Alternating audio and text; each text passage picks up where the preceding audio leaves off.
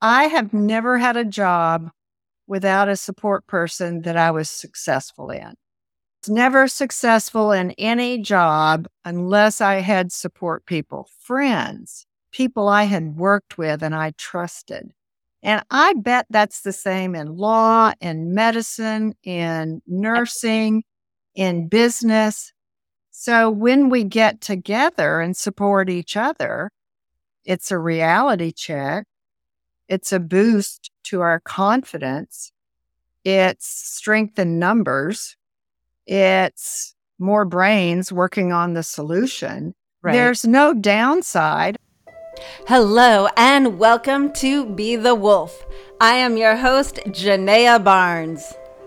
Many people struggle to be the fullest, biggest, truest versions of themselves. They bend to fit into other people's ideals of who and what they should be. They tame their brilliance to avoid judgment and gain approval. A long time ago, people attempted to tame the wilderness of Yellowstone National Park by eradicating predators. Taming the wilderness collapsed the ecosystem. But there's hope. In the mid 90s, 41 wolves were introduced into the park, and with this, the ecosystem replenished itself and flourished. The wolves did nothing but be exactly who they are meant to be and do what they were born to do. So I say to you, be the wolf. Hello, everybody. Welcome to this episode of Be the Wolf. We're going to talk about living to work or working to live. That overwhelm, that pushing and leaning into burnout. And really, we're going to get down and dirty about that when your job becomes your identity. And that's really what happens when we're in that place of living to work and working to live. And it's like, and it's hard to let go. It's hard to take a step back so that you can actually allow the other things to encroach into your life, the good things that we all say that we want. I am here today with Dr. Susan Landers. She is an amazing woman who's had Aww. a big career doing lots of things that have made really big differences. And I remember one of the things you told me about your career was that you said it was so rewarding because you could see the actual impact you were making. You could see the changes happening right before your eyes. So I will let Dr. Susan tell you, tell us about what it is that she is doing now. And maybe she'll touch a little bit on what she was doing, but we'll definitely get into that story. Oh, hi, Janea. Thank you so much for the invitation. What I'm doing now is in retirement after 34 years of practicing as a physician. I'm helping other working mothers. I'm supporting women who are trying to balance a career and motherhood based on all of my experiences, all of my struggles and challenges. I am active on social media. I have a newsletter. I have a newsletter on LinkedIn. I post there frequently. I have a Facebook group as well. And I've really enjoyed talking to working mothers and supporting working mothers because what I'm seeing is the same sorts of mistakes that I made in my 40s are being made by young working mothers now. And maybe it's even a little bit worse the pandemic made things stressful for every everybody the children the moms dads and anxiety is through the roof but this notion of having to be a perfect working mother hold down a career manage your family take care of your household be a good wife or partner it's become almost overwhelming. And the message on social media is that it can be done perfectly in a curated, beautiful way. The children are well dressed. The apartment or home looks beautiful and you're balanced and you've exercised and you're working on things and you're meeting with friends and people are seeing images of an unrealistic life having been there myself and looking at these images on social media, I decided to put my toe in the water and speak out about what I thought working women were getting wrong. I think what they're doing is what we, my generation did in our 30s. They're trying to be perfect moms. They like their career. Generally, they're fulfilled in their work. If they're not badly overworked. They're trying to balance home life and work life. And they're really struggling because it is a lot. And I'm here to tell people that being a working mom is really difficult. My own daughter the other day said, Mom, why is this so hard? I said, honey, you work full time in the pediatric ICU as an RN. You're working on a master's to become a nurse practitioner. You have two children, ages six and two, and you have a good marriage. And how do you think any of that is supposed to be easy? And she said, Well, I guess I thought it would be easier. I said, It's not easy. It's just not easy. And I don't know why you expect it to be when you have like three or four jobs going at once. And so I thought if I weighed in with my older age and my wisdom, that maybe I could help younger working moms, career moms, and just kind of do a reality check. Where are they? What are they trying to accomplish? What are they sacrificing along the way? And I have so many stories, Janae. I have so many stories that when I retired, I wrote a book I wrote a memoir about my crazy life called So Many Babies. And I want that book to be reassuring for other working mothers. I think one of the things that you touched on, well, you, you hit us over the head with, and I love that, is that it's hard and it doesn't have to be perfect. It can be messy. And I think so many women in particular have this idea and have been brought up generations to generations. These beliefs have been handed down mm-hmm. where you have to be perfect. You cannot make a mistake. If you make a mistake, you will be judged. You will be thrown out. You will be like, you'll not, you'll lose your job. And I know men struggle with this too. I think because women have had to fight to get into the workforce in a different way than men yes. did. There's this idea that maybe we're subconsciously, maybe we're not supposed to be here. So if we make a mistake, it's going to be detrimental. Right. Well, or women think they have to work twice as hard to look just right. as good as the men. And I grew up in an era where there were very few women in medicine when I trained. And now it's probably 50 50, but lots of professions have a majority of men, and women want to be in those professions and have careers, and they're struggling to do a good job, but they're carrying a bigger piece of the mental load for their household than their husbands are. Yeah. Lots of recent surveys have shown us that we think differently than men.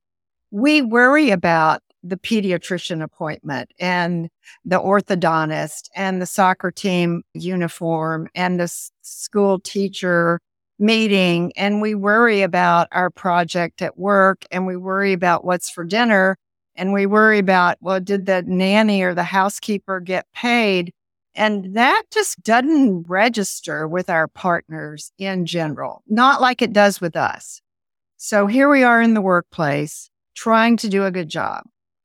Whether we're a lawyer or accountant or a physician or a nurse or whatever we do, and we're working just as hard as men do. And then there's this, you know, is my kid sick? Does he need to go to the pediatrician? Another visit to the ENT? Oh, do I have to have her hearing checked? Winter braces? And then there's financial worries. And so we build all this stuff up and we're all very competent and very motivated, but it is a burden. It really is a burden to try to do it all. And I've been there. I tried to do it all in my 40s. And it wasn't until I had a third child and I became depressed. I kept working while I was depressed. But after I recovered from my depression, I looked around and I said, This is not working for me. I, am working too many hours. I don't see my children enough. I'm not exercising. I had one single friend, and that's not enough. And we didn't get together more than once every couple of weeks. I wasn't talking to my old friends. I had moved to a new city, and everything just snowballed on me. And I said, I've got to get my priorities straight. I was in therapy, and thankfully, a therapist helped me choose my priorities. Of course, he had me make a list and put everything on the list. And you know what? Like all these women today, I didn't even have myself on my list. Yeah. Yes. Uh, everybody else was there, everybody else that I loved and cared about and things I wanted to do. But where was I? I was not anywhere on the list. Well, and, and one of the things that, you know, again, so much of our programming, our subconscious programming that dictates the way we live happens with what we grow up with, what yes. we see. And so we're coming in now, like with Gen Z, I think is starting to see a different sort of home life. So mm. it'll be interesting to see what happens over the next couple of decades. But for the rest yeah. of us, we saw this place where the women took care of the kids. Mm-hmm. The women, the mom was who you called if something happened at school. The right. mom was the one that had to leave work, mm-hmm. all of mm-hmm. those things. And typically the men don't think about it because historically they haven't seen the men take care of that. So that's not in their frame of reference. Right. That that's what they're supposed to be thinking about.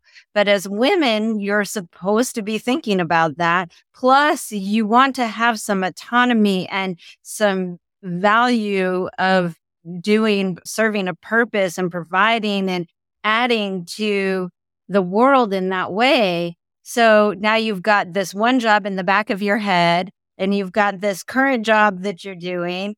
And you're absolutely right. Across the board, women have been taught to be caretakers because they mm-hmm. were the mm-hmm. caretaker of the family, take care mm-hmm. of take care of the people when they're sick, the children, mm-hmm. the husband mm-hmm. when they're sick, take care if you're a secretary or a nurse. This is something that blows my mind.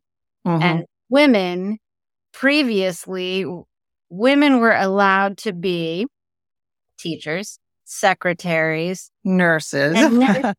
so the message that sends to the world and anybody looking upon it is that women, one, women are only trusted to care for people who are sick and or to children. educate people right right they yeah. were not they were not trusted to actually have responsibility and make the decision they were only able to make those decisions if someone was sick or they were a child right well now things are different thankfully Thank- i mean you you walk into a hospital room and you've got a 50-50 chance of having a a woman be your surgeon so, or a, or a, a t- law firm, and the woman is an attorney. So now we're everywhere, right? And we put our foot in the career doors. We're professional women. We have full time jobs, and we're still being the caretakers. Right. We are we are still taking on that burden of doing everything. I think back on my mother, who was an elementary school school librarian, so she left the house when we did to go to school. she got home later. There was a housekeeper that had us do homework and cook supper. Then she came home and my dad got home afterwards. But my mom did not go to any school plays, any sports team functions, any, I did, she did go to piano recitals, but she didn't go to things in my life the way I have been attending to my children's lives. Yeah. And on purpose, I said, I want to be a part of my children's lives. And so here's this one half of me. Oh, I'm a doctor. I'm in the NICU. I'm taking care of sick patients. And the other part of me is I'm a mom and I want to be a part of my three kids' lives. I want to be there when they fall down if I need to pick them up or work with the teacher or work with a tutor or talk to the doctor. And it is really difficult to do two things at once. It, yeah. I mean, it's impossible. And we all try to do it. When we think about it, we say, yeah, you're right. It's impossible. You can't have a sick kid at home and not worry and go to work and work as a nurse in on the surgical floor. That's impossible. Your sick kid is in the back of your brain and then you're taking care of this patient. Women do that all the time. We're always worrying about something. I don't know if it's attached to the X chromosome or what, but I have never talked to a career mom, a full time working mom who doesn't worry about her children during the day or her spouse or partner or her elderly parents. Your generation, Janae, is Janaea, is now worrying about taking care of parents like us. The baby right. boomers are getting older and you're going to have to worry about them, not just your children. And well, so we've yeah. and, and it's a really funny thing too because a lot, you know, I'm Gen X. So a lot of us Gen X's didn't really have our parents at home because, you know, your generation above was the first yeah, generation yeah. that was working a lot. And so we were left home to fend for ourselves. And then it gets to the point, and I have so many people in my generation, people that I know that are just pissed when their oh. parents get old because because it's like yeah. you didn't you didn't take care of me and now I have to take care of you. Are you kidding me? I hadn't thought about that. I get that you have to put food on the table and mm. you had to do all those things. I understand that. But really, now I have to be the one to make sure your needs are met. Oh, wow. I hadn't even thought of it from that perspective. And I just went through this with my own parents who were both in their 90s before they died. And I felt a little resentment. It was like, I'm driving over to this other state, talking with doctors and housekeepers and caregivers, and I'm taking my time off to go take care of my parents. And it's hard. It's really, really hard to do that and have a full time job. Well, and, and, you said your mom was not there at all of the events and stuff. So you probably grew up with kind of some of that Gen X yeah. feeling. yes, I did. I eh. did. I did. So you ended up, you were working really hard and you said that you were like, your job was your life. Yes. And you you had that p- place where you hit the depression. You started mm-hmm. working a therapist. Mm-hmm. She had you do the, you know, make the list. Make the list. Choose your priorities. Make the list. And what did you discover when you made the list and like really looking at your priorities, what you wanted versus what you have? I was in academic medicine at the time, doing clinical research and teaching, working for a medical school. And I decided that all of my research projects, I had a couple of papers in the work and a couple of journals interested in what I had written. But I decided all those projects were not as important as spending time with my family and having a decent personal life. I mean, I, it had wore me down to a nubbin of a person. And I was working 10 hour days and taking night call once or twice a week and not seeing my kids and working on weekends. And it just was so much that I said, I've got to choose. Do I want to have a family and still be a physician? Or do I want to be some famous academician? Because I knew I never would be a famous researcher. I guess I thought I could be. And so I abandoned that. I said, okay, I'm just going to be a good doctor because I knew I could do that. And I took a reprieve. I left the NICU, the neonatal ICU, and I went to work for an HMO as a medical director for two years to kind of get my head screwed back on right and spend more time with my family and imagine myself a physician executive. And we did some fun travel and I took some courses on how to be, you know, a physician executive and it was very alluring, but it wasn't being a doctor. Mm. And so my husband and I decided that in order for both of us to be happy, we were going to move to another city and get jobs where both of us could be in private practice. He's a pediatric nephrologist. I was a neonatologist. I got back into clinical medicine and absolutely loved it. I worked in a practice of, I joined a practice of nine men who all were married to stay at home moms. And so the first year I had to kind of uh, literally break them in to family issues. They wanted to start at seven in the morning. And I would say things like, well, it's really hard to get here at 7 a.m. because I have to get up at six and leave the house at 6:30 and my kids are not even fed and dressed and on the bus. Can we please start at eight? And they they agreed. They listened because they all had children too and they right. liked that change. And then we started talking about vacation and scheduling. And we started talking about leaving work in the middle of the day to catch something at the kids' school. And they liked the changes. But uh-huh. I had a big mouth. You know, I was one of these people who said, wait a minute. If you guys want to be good dads and good doctors, don't you want to see your kid in the school play? don't you want me to cover for you while you take that afternoon off? And so we, we did some give and take and they learned to be family friendly. And within two years, I love this story. One of the senior partners stood up in a meeting and he, he was kind of, you know, always begrudging changes, but he would go along with things. And he stood up in a meeting and he said, I think we need another woman in the group. I've really liked the changes that we've made to our group. Wow. I was in heaven. That I mean, amazing. They, I know, I know. So if you talk to men, if you work in a male dominated environment and you have children and you have a family and you want to be invested in your partnership, they're doing the same thing. You just have to remind them.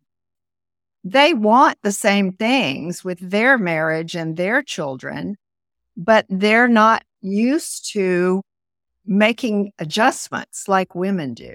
Right. And well, the structure, right? The structure of the business that's immovable. And right. yeah. One of the things that is so important, and this is so hard for a lot of women, again, because you make that list of the priorities and you're not even on there, is to actually speak up and use your voice. Yes. And to use it in a way that you can be heard. So this mm-hmm. isn't without flying off the handle because sometimes you hold it in, hold it in, and then it just comes out and nobody's receptive, or you're just kind of real meek and you're like, yeah. Um, yeah, so I think that we should maybe do this. And they're like, what? Yeah what? And by that time, you just feel smaller and smaller right. and you don't even want to say a thing. So learning to have that confidence to use yes. your voice and communicate effectively is something that's really powerful. It's a be the wolf quality and you have it. It is. It is. now, and you learn the hard way that you can't be meek because no one will listen and you'll get trampled on. And you can't be a, a raging biatch because they'll keep calling you that. Right. And no one will listen to you. And you have to kind of be strategic and pick and choose which meeting, which gathering you want to bring it up. And you want to, how you want to bring it up and how you want to include them in the decision. And that's being a wolf. That's, you know, planning. It's not like you're stalking your prey, but you're planning your operation. You really are. And I think women have to adjust to male dominated workplaces. There's one other thing I learned. I'm not sure that being a wolf helps this, but men decide a lot of things outside of meetings. Mm-hmm. And they come into the meeting and they've already made up their minds. Women like to go to meetings and discuss things and then decide.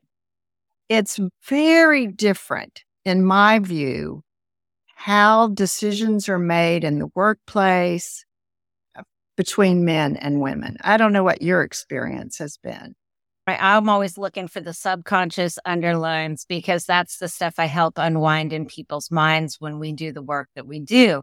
So, you know, men stereotypically, of course, need to come off as strong and confident. That's how they're they've been raised that they must be in business. And so it makes sense that they would need to have it figured out before they walk into the meeting. They have to be strong and confident. Doesn't matter if they have doubts, they just have to come off mm, like they know mm. what they're talking about and they've decided. And that's all there is to it. Mm-hmm. Whereas for women, it's typically more okay to doubt yourself and question and be like, maybe this way, maybe that way. Right. So it makes sense too, as you know, this is all very stereotypical. Women like to think out loud.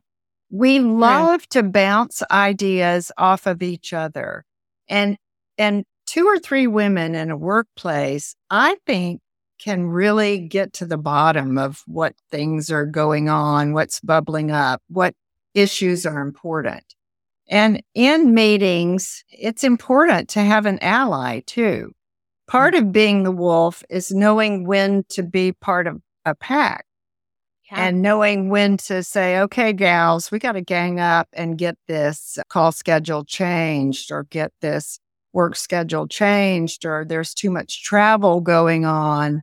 And you're going to have to enlist allies to go to bat with you to make your point. Well, and one of the things I see that you worked with you was they all wanted the same thing. They did. And so you were able to put in your input and they realized they wanted the same thing. But if you are not being the wolf and you're just staying in your little corner, putting your head down, trying not to rock the boat, you don't actually get to connect with people and find out if people want the same thing. Right. I was just reading an article today that was saying how management thinks that there is greater job satisfaction than ever, that employees are happy. Oh. But But the reality is that they're not. They're so not. There's that disconnect that people are not coming together and communicating the needs. Right. And not so is it the employees that aren't speaking to each other and saying collectively, hey, we're not okay with this situation. One of my clients just advocated and led the led the way. She's being the wolf let oh, to bring the conversation for her team getting a pay raise. Good. To the upper management. And it didn't quite work out the way she wanted. So then she went to the director and got, and so now the director is on their side and who knows what will happen. But the thing is, is there's a collective need and you don't figure that out unless you're communicating with each other. And so often Mm-hmm. When you are in running the r- working to live, right? Like running yeah. around trying to do it all. There is none of this ask for help. There's none of this connection and communication that creates the possibilities to figure out like, oh, there's a whole lot of us that want the same thing. Yes.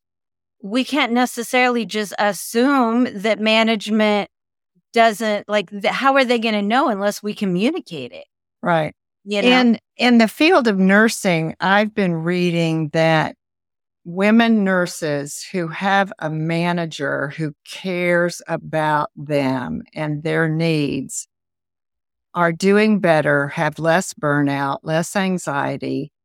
If there's open communication, things are better. And the manager goes to bat for the group of women nurses. My daughter was telling me she liked her supervisor because she always checked in to see how things were going. Actually, she, the director oversees her. She supervises other nurses, but there's communication there. And the, her direct su- superior knows whether or not she's okay and what's going on with her team.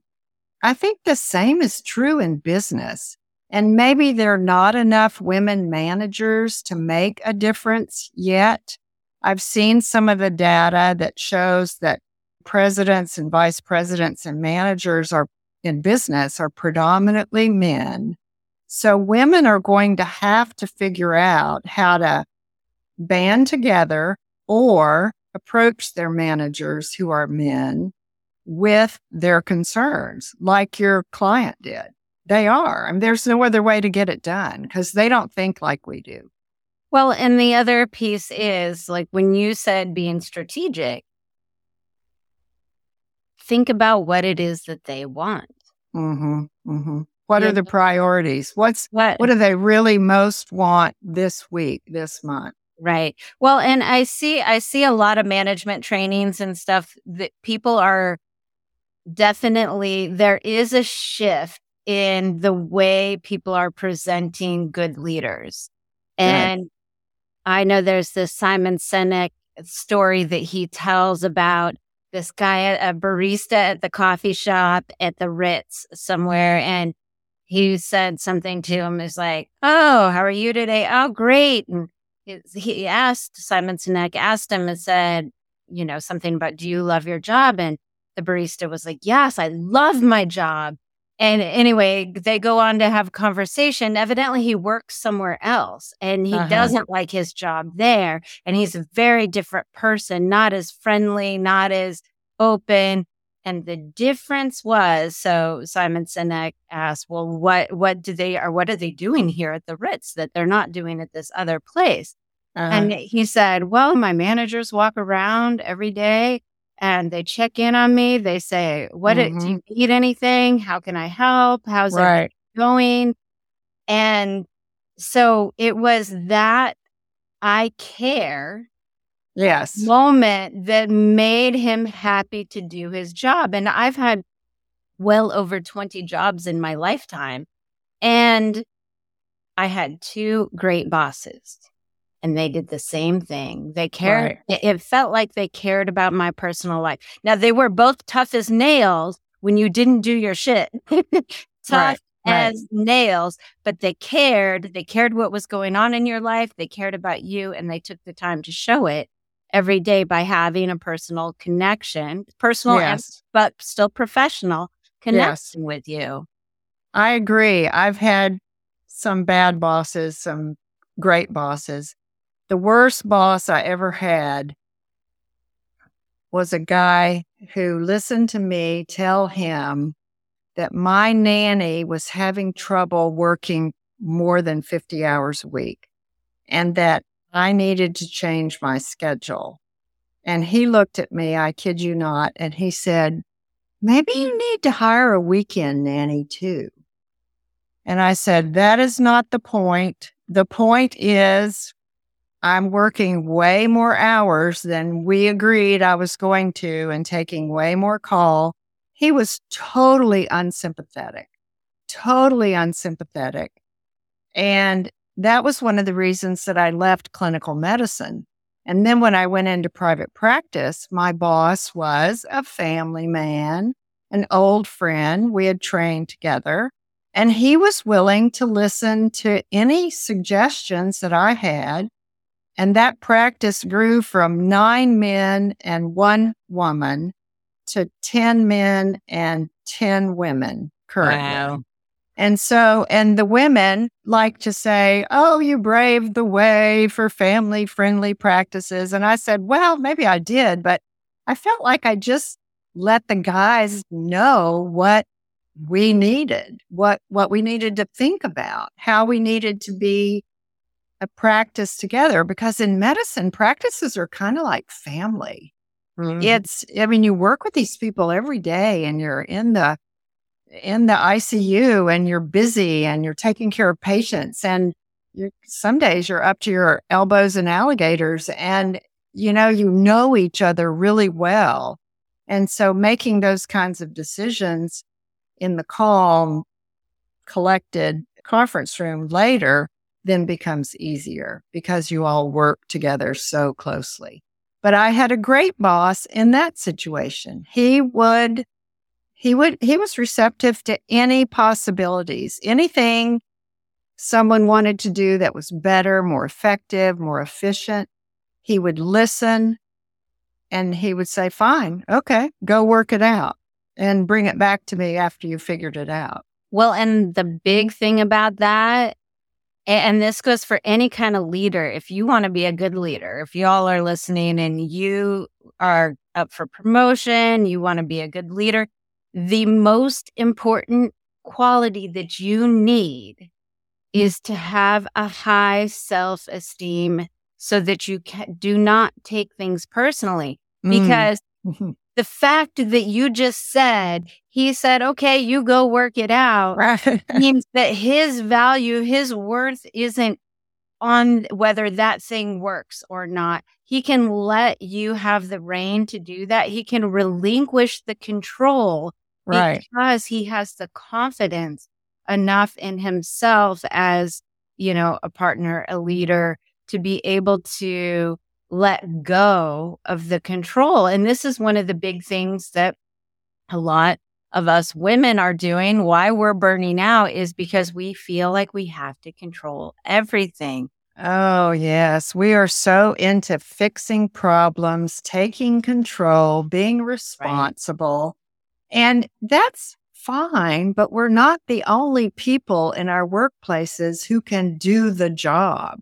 Exactly. But you know what we're really good at? We are really good at connecting with others. Mm-hmm. And I think part of being the wolf is figuring out how to bring younger women, more timid colleagues, women who are not as outgoing as you are into your orbit so that you have an ally, you have a colleague at work, you have a support person at work. I have never had a job without a support person that I was successful in. It's never successful in any job unless I had support people, friends, people I had worked with and I trusted. And I bet that's the same in law, in medicine, in nursing, in business. So when we get together and support each other, it's a reality check. It's a boost to our confidence. It's strength in numbers. It's more brains working on the solution. Right. There's no downside unless the bit unless the group gets too big. There's no downside to having colleagues and friends at work. It's it's incredibly important to your well-being. You mm-hmm. can survive another day in a terrible job if you have support and connection. Mm-hmm. And I love what you said about if you're the one that has the confidence, pull the people that are maybe sitting on the sidelines under your wing, connect with them because one of, one of the things about that particular client I'm talking about is she's talking to a lot of the, her coworkers and they're scared. They were scared to rock the boat. They were oh. scared to say anything. But, and, and, you know, before we started working together, she would not have done that either. She wouldn't have mm. been able to as eloquently advocate for herself, for the team, because she was one of those people that held back and and then blew up. So it was oh, like, oh. but when you have that support and you feel like you are not the only one being the wolf, you know, sometimes we have to go first. Right. And show makes a big difference. Yes. Show people the way. This is what this podcast is all about is somebody that's a generation above me Mhm, that mhm. being the wolf and at 40 took that step back because you you realized you were burning out everything was not going the way you wanted it to. I have a quick question though. When you were writing the papers going after that what was the thoughts about why you were doing that? Was it just because you thought you were supposed what was it for you? I think it was the pre med student, straight A student, want the recognition mentality. I think I grew up in a family where I did not get recognized my, either my feelings or my behavior unless it was bad. And so I learned to get reward externally. right And and it took me a while to figure that out, which I finally did in my 30s and 40s through the process of having children and becoming a mother. But when I was successfully a neonatologist, I enjoyed mentoring other people because I had learned that skill. I had learned that giving external rewards, giving pats on the back, giving recognition was so crucial. I, you know, after a difficult baby, a big resuscitation, and everything has just calmed down, and two or three hours have gone by, I would go by to and say to that nurse, "You did a great job," or I would say to the intern, "That was a great resuscitation. You were so calm. You did everything perfectly." People just relax and smile when you say positive feedback. yeah And another thing that wolves can do in the workplace is give that positive feedback to others around them. It sets the tone for the whole place. I can't think of a workplace where it wouldn't make the tone and the culture of the workplace better.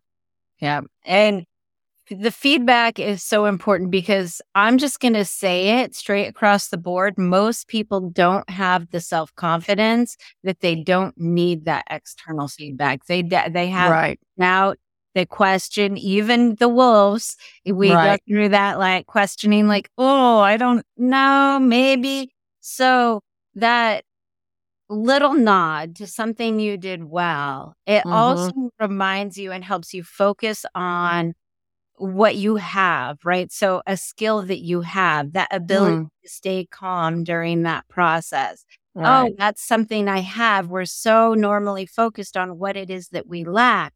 right. I, our brain is like, oh, blah, blah, blah." so when you take that time to give somebody positive feedback, you're reminding them of what they actually have. And there's a little trick too. If you have to give negative feedback, you sandwich it in between positive feedback. So you say, Ah, yes. really like the way you did this. This is the thing you can work on. And overall, this is really great. Such great advice, really. And I guess I learned that by trial and error because in medicine, women were, we were pretty much thrown in in the 70s and 80s, and we had to sink or swim. And you learn those things in the workplace, regardless of what you do for a living. You learn how to get along. The other thing that I wanted to bring up for your listeners was the importance of having a mentor. We Mm. talked about social connection, but having a mentor is crucial, I think. And I had one almost at every stage throughout my career. Somebody that was generally 10 or 12 years older than me, had been through what I was going through, whether it was academics or private practice, had also had a family, maybe was or was not married to another physician, but they knew the culture and they could tell me the things that had worked for them or the things that didn't work for them in a certain situation. I found mentors to be really, really helpful throughout my career. Yeah. That's it's It's why the coaching industry has blown up because Oh, not Hmm. everybody has access to maybe a mentor in their field, but they want to continue to strive. And that goes, you and I talked about having that learning growth mindset. When Mhm. you have that learning growth mindset, one, it helps keep you happy. It is a yes. necessity for staying healthy and happy with your mental health and everything. But having the I don't know, confidence isn't quite the right word, but I know some people, you know, are struggling with like imposter syndrome. And so Mhm. it's scary to try to ask somebody if they will be your mentor or reach out and connect in that way. So again, I, I look to the leaders, you know, look for that person that's struggling because they may Right. have the confidence to ask, but they definitely will need it. Oh, that's such a good point because some people just are too timid and too respectful and too restrained, and they're not going to just, you know, barge in and say, I have a problem. Can you help me sort through this? We may have to look to, to people among us or lower than us to bring them up with us. Mm, Yeah, exactly. I'm going to ask you one more question, but I want you to tell us how people can get in touch with you. What I, I definitely think if you're a working mom, you probably want to get on your newsletter and tell us where you can do all of that. My website is susanlandersmd.com. You can connect with me. You can subscribe to my newsletter. I have free resources there. There's a burnout checklist that's free for working moms and a little solutions guide. I love to talk about working mom burnout. I have a blog too. So, and I did write a book. I wrote a book called So Many Babies eh, that chronicles my life as a neonatologist and a working mom over 34 years. My kids are all grown now, all happily out of the nest, doing their own thing.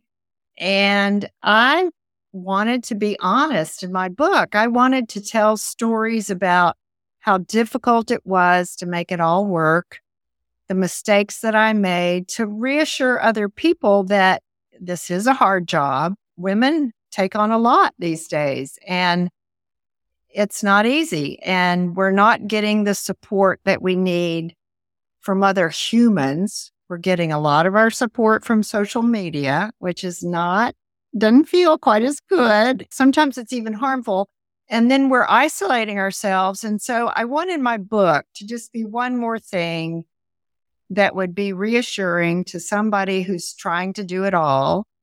And I confess that I, the first half of my career, I was work to live. I was my work. I was a typical baby boomer. I am a doctor. I am good at this and I'm going to go do this. And I can do everything. And of course, you learn you can't do everything and you pick and choose the things you can and cannot do. And I ended up not being a perfect mother. I was still a good doctor, but I ended up being a good enough mother.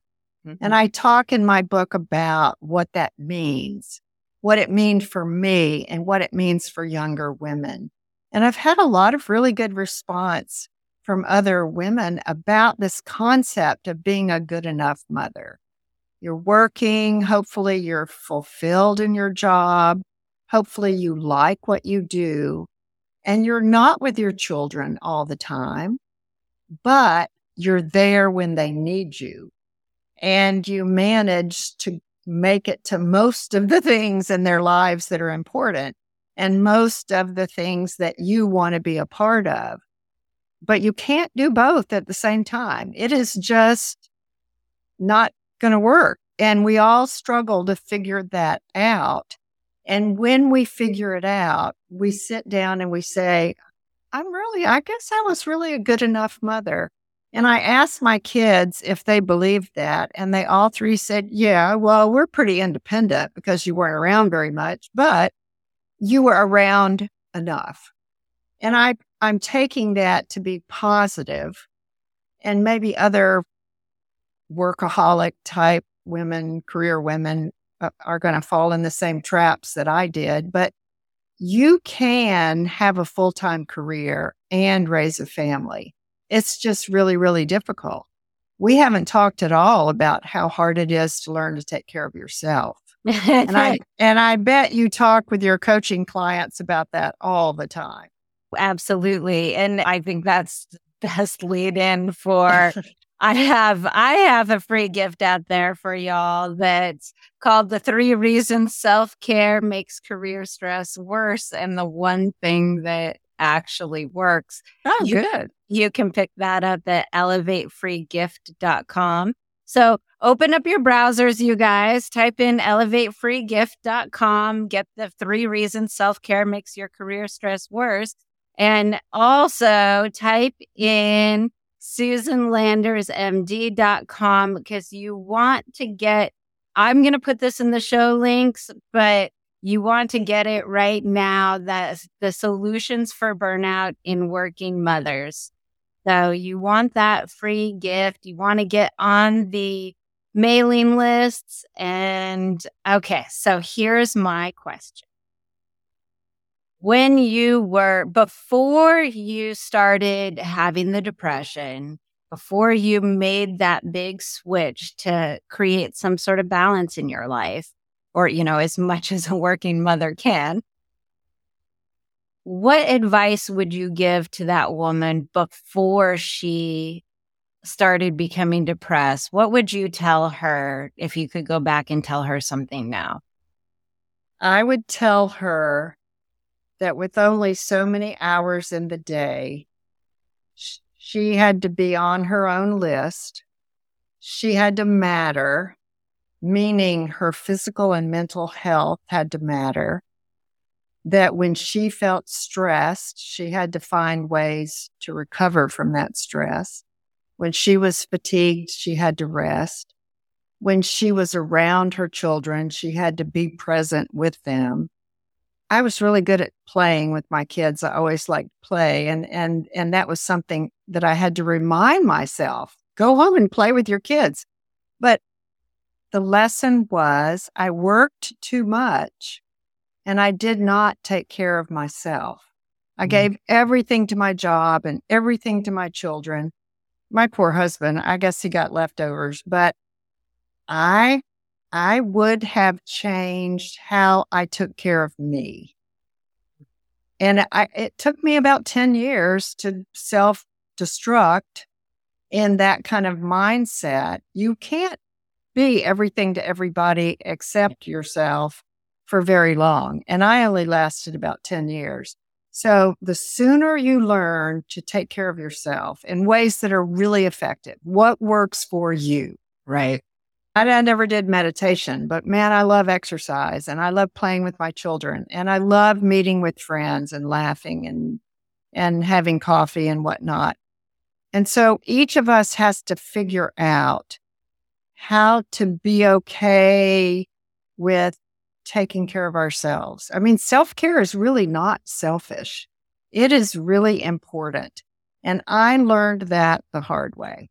Well, and that's one of the things. Like we have these ideas about what self care is. Oh, I have to make the time to go do this and blah blah blah. Like blah blah blah. Like, but the reality is, when you take care of yourself fully and completely, you actually have clarity about where to spend your energy. Yes. And that's and that's a big thing. But running around trying to do all the self care things, that's not going to do it. That's Mm-mm. not, and that's what Mm-mm. everybody is trying to do. Oh, I'm going to take a self care day. I'm good. So that's why my free gift is really important for people to understand.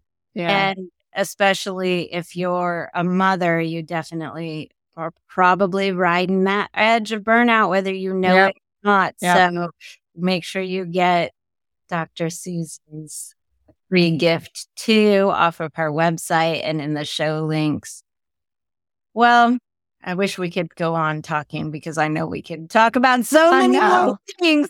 It's so fun. I love this. This is just great. And I love what you're doing. You keep it up. Thank working you. moms, working women, career women need this. We we need to learn how to take care of ourselves, learn how to be okay in the world, yeah. be a good worker, be a good mom, be a good partner, be a good friend. We want to do those things. Those things right. make us happy. Exactly. We want to have joy in our lives. I was lucky to be a doctor. It gave me so many rewarding feelings. I love seeing my little patients get better and grow and thrive. And I love seeing my own children grow and thrive. Yeah. And so if you find some joy in your work and some joy in your children and your family, you're going to be fine. You really are. Yes. But you've got to also be okay with who you are. Exactly. And that is the perfect place to wrap this up. Remember, everybody, when we feel good about who we are and what we do, we create joy and elevate humanity.